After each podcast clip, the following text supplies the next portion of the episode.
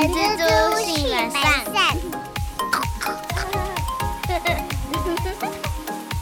大家早安，我是人蜘蛛的后。大家早，我是人蜘蛛的本善小姐。诈骗在台湾好像不会断掉哦，阿善。然后我觉得，我不知道你怎么看诈骗这件事情啦。像我觉得，就是台湾的法律就是太对于诈骗太轻了。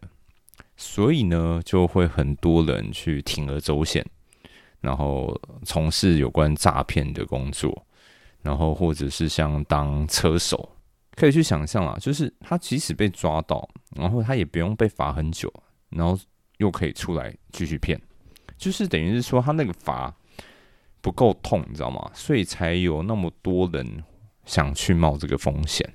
我觉得诈骗都是。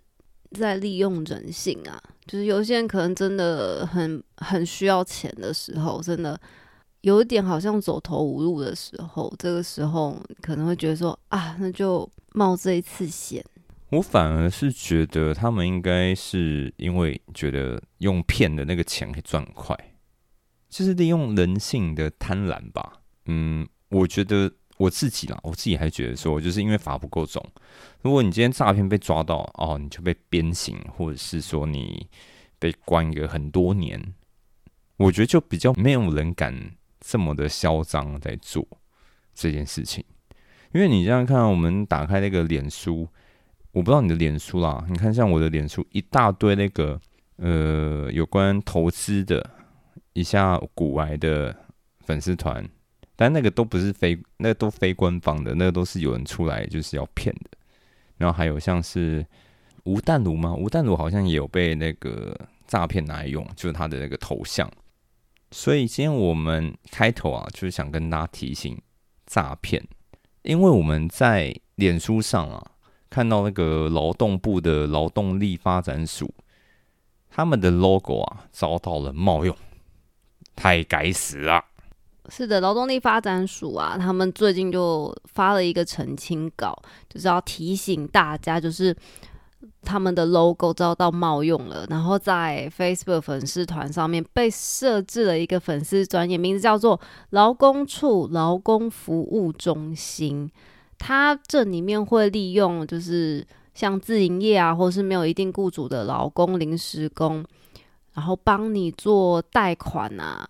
或者是他会诱骗你，就是加入赖的群组，然后再请你把你的像是身份证啊、健保卡、存折这些东西上传，他就可以帮你申请急难救助金。然后他们因为这样就可以获取你的个资啊，所以劳动发展署特别有发了这样子的一个声明。要让那个民众们知道，说，哎，这个粉丝专业不是真的官方的网站啊，请大家一定要提高警觉，不要上当受骗哦。因为除了在脸书上其实会这样被利用之外，其实大家有时候大家都手机嘛，那个简讯，然后简讯上面都会有时候那个诈骗，它上面会有那个连接，你知道吗？但那个连接要特别注意，不要乱点啊。因为我觉得现在，呃，你要去抠图片，你要把你们的不管网站或者 App 做的很像，我觉得那个太容易了。但是那个网址啊，网址我觉得跟大家讲的最简单。但我我相信，因为我们听众大部分是二十几岁的年轻人，其实年轻人都很聪明，只要看到最后面的连接啊，不是 G O V 点 T W，其他的一律我觉得都很危险。因为 G O V 点 T W 通常啊，大部分一定是政府的连接，或者是其实劳动部啊，或者它相关的机构，它只要推动各项劳工相关的措施的时候，他们都会透过官网。那基本上这些东西都是别无分号，仅此一家。像是劳动部他自己的官网，或者是劳动力发展署自己的官网，或者是台湾就业通，然后。这一些主要的平台，那如果大家有看到的话，如果 L 觉得很想要了解，那记得要向劳动部或所属机关去求证呐，或者是大家可以打那个劳工咨询申诉专线一九五五，或者是劳动力发展署，它也有自己的免费的客服专线，然后去做求证跟确认，以避免不需要的损失产生哦。因为呃，通常啊，这一种机关都有一个官方的网页啦。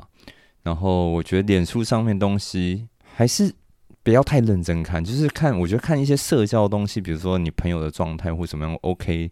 但是那种政府机关的有关，我觉得除嗯怎么讲，就是那些其他东西，我觉得一律都不要信了。甚至你在在脸书上面买东西，都有可能买到假的。像买东西，那哦你就去某某哦去 PC Home，我觉得这种比较正规的通路会比较不会有问题。开头我们跟大家分享一下劳动力发展所的 logo 遭冒用啦，所以就花一些时间跟大家再提醒一下。那接下来就是我们今天的主题啦。今天的主题我记得我们在去年好像有提过有关特休假。那今天这一集的特休假有什么特别的呢？今年想要跟大家分享的是。劳动部呢，他就是直接发了一个新闻稿哦，是有关于现在比较常见的一些不 OK 的特休假的情形，那提出来跟大家分享一下。那无论是你是员工啊，还是公司，大家都可以稍微检视一下有没有这样的情况哦。好了，那我们特休假的话，有什么事项要特别注意的呢？我觉得我们一开始特别要讲的，应该就是特休假排休的这一件事情啊，它是劳工的法定的权益。那基本上如果没有特殊的约定，那特休假的排定应该主要是依照劳工的意愿哦。我觉得这个可能是要特别注意的。劳工的意愿，你是指说，哦，我希望我在呃后天或者下礼拜几休假，公司是不太能够说，哦，不行，你那天不能休，因为那天你可能有一些工作，是这个意思吗？就是除非那一天可能针对你们公司产业的特殊性，那个时候可能真的是最需要人力的时候。或者是当初在签订劳动契约的时候有特别的做约定，那除了这些事项以外，那特休假的排定权原则上呢，就是要符合劳工的意愿呐。那另外呢，因为年度已经终结，然后还没有休毕的特休假的天数，除非我们劳资双方协商说，诶，我们递延到次一个年度之外。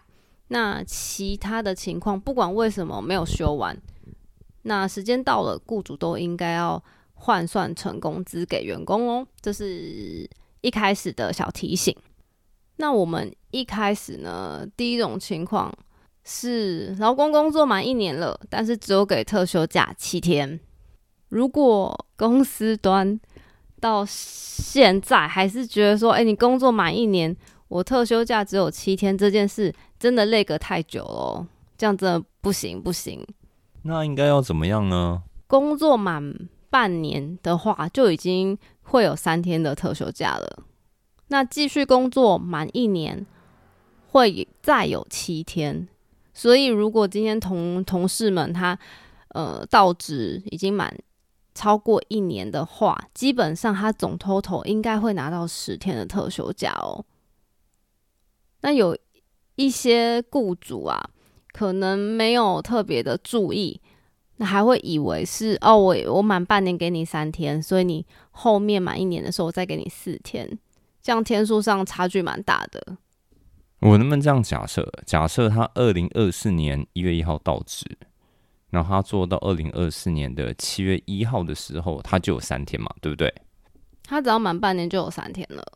所以他二零二四年做到十二月三十一号，那他就会有几天呢？再给七天。所以这样大家听懂了吗？就是十天了。当你做到明年年底的时候，对不对？对。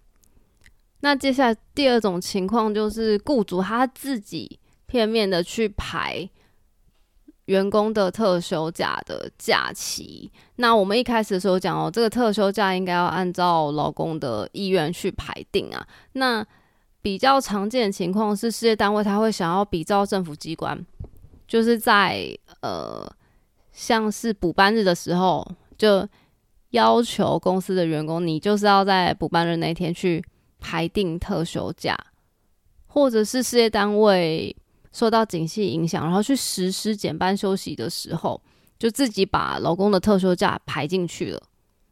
那这样子的情况的话，其实也是。NG 的状态哦。那第三种就是你没有给予部分工时劳工特别休假，那基本上只要是符合劳基法行业的劳工啊，不管说你约定是出勤的方式或者是薪资给付的方式是怎么样，都应该要合于劳基法的规则。所以今天如果他是部分工时劳工，他一样在同一个事业单位继续工作满了。呃，一定的期间，我我所谓的一定期间，就像是我们刚刚一开始讲的，他连续工作满半年，那他应该就要拿到三天的特休假嘛。但是如果今天这个部分公司劳工，呃，我们讲白话一点，就是部分工时人员，那如果今天这个部分工时人员他的出勤的时间是比我们正职员工少的，那就按照这个比例去计算特休假的天数给他，不能因为今天。他上班的时数比较少，不跟正职人员的时数不一样，就以为他不符合得到特休假的这样子的资格哦，要特别注意。那接下来第四个是雇主没有告诉员工说，哎，你下一年可以休几天？因为这个其实是在那个劳基法施行细则里面，其实就有规定，就是只要劳工他符合特休假的日期三十日之内。雇主应该要告诉员工说：“哎，你接下这个年度你可以休几天？”很多公司都会主动告知嘛，因为我在这公司一段时间从来没有被告知过。但是呢，我们是会发薪资条，那薪资条上面会有显示你的那个特休时间有还有几个小时这样子。这样子的话，其实也是算有提醒啊，因为就是符合了，然后你们。薪资条上面的时数，因为你们是用时数去计算，那应该就会变多。那这基本上这也是一种告知。OK。那第五个是雇主没有每一年定期以书面通知劳工特别休假日数，这边指的就是公司应该要把你当年度，呃，还没有休的特休假日期，或者是你因为没有休完，然后会结算成工资的。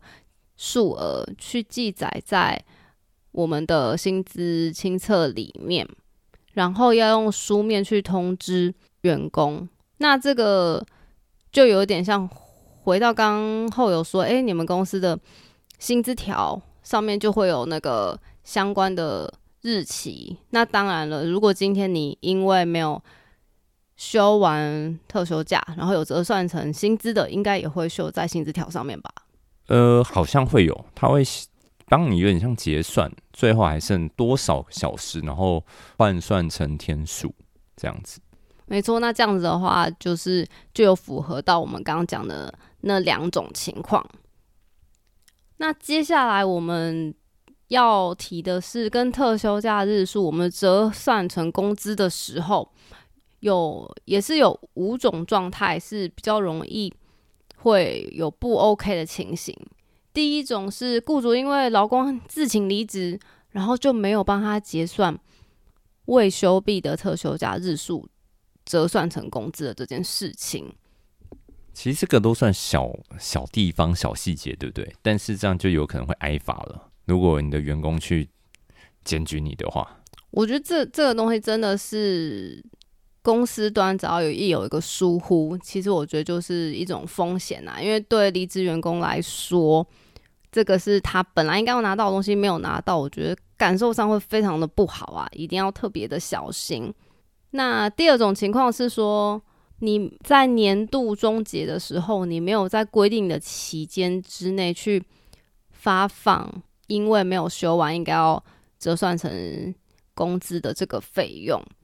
因为这个也是在劳基法施行细则里面，它有明定有关于，如果今天因为没有休完特休假，然后你要折算成工资发给员工的期限，是是在那个约定发放工资的给付日，或者是年度周检后的三十日发给。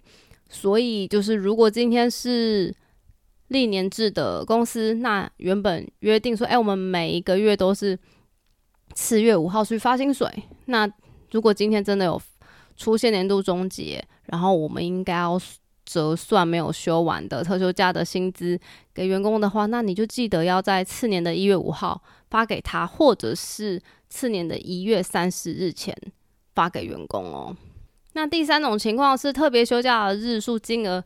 计算有错这件事情，我觉得其实也是只要多小心一点、多细心一点，应该就可以避免有这样的情况啊。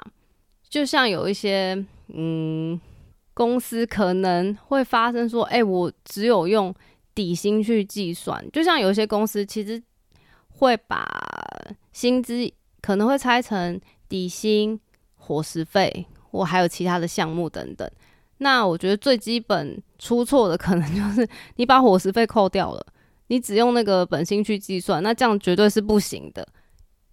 那如果公司是有用那个薪资结算系统的，那应该比较不会发生问题，除非你一开始在设定的时候就没有抓取到正确的计算技术。这边也是小地方，但是也是绝对不能够犯的错误啊。那接下来第四个啊，我觉得，我觉得这个可能是这个公司的这个说法。如果今天我是员工，我听到我应该会蛮生气的吧。这种说法是这个未休假日数要折算成工资的部分啊，因为我们已经有发年终奖金了，所以我们就不发这个，因为你年资假未休应该要折算的这个薪资给你。这个太欠检举了啦！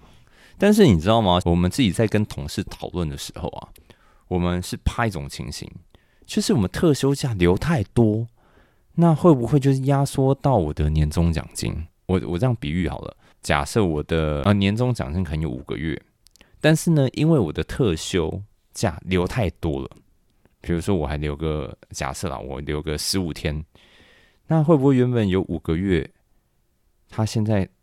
想说，哎，你特休那边拿那么多，那我这边给你扣一个月好了，你变四个月。所以其实像我们公司啊，我们同事之间，我们会还是会想说啊，帮公司一下消化一下这个年休假好了，因为留太多，我们拿其实也有点拍谁。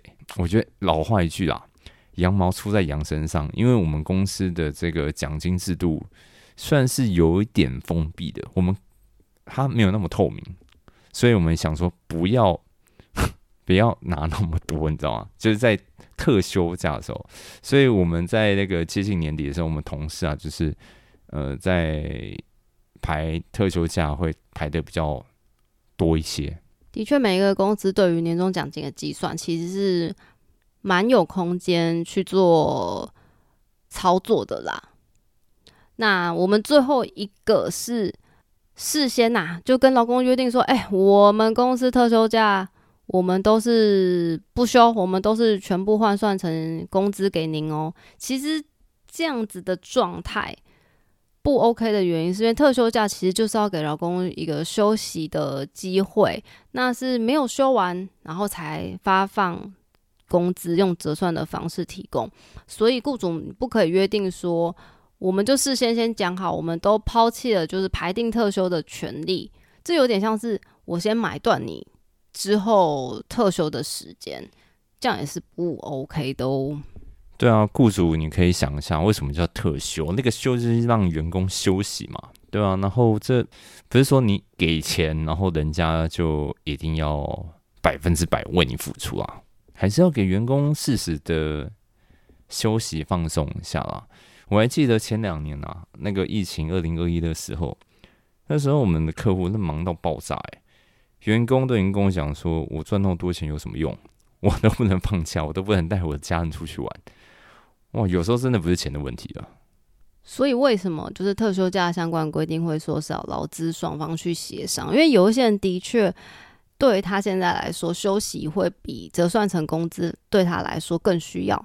当然反过来也有些人想要钱不想要休息，所以我觉得有时候法律上没有定到那么死，也是有一定程度的原因。弹性啦，弹性啦，就是我觉得每个人状态不一样。所以以上就是我们今天的分享啦。那各位的特休还剩几天呢？趁十一、十二月好好安排一下吧。那先预祝大家有个愉快的特休假假期喽。好的，那我是人蜘蛛的后，我是人蜘蛛的本善小姐，我们下周再见，拜拜，拜拜。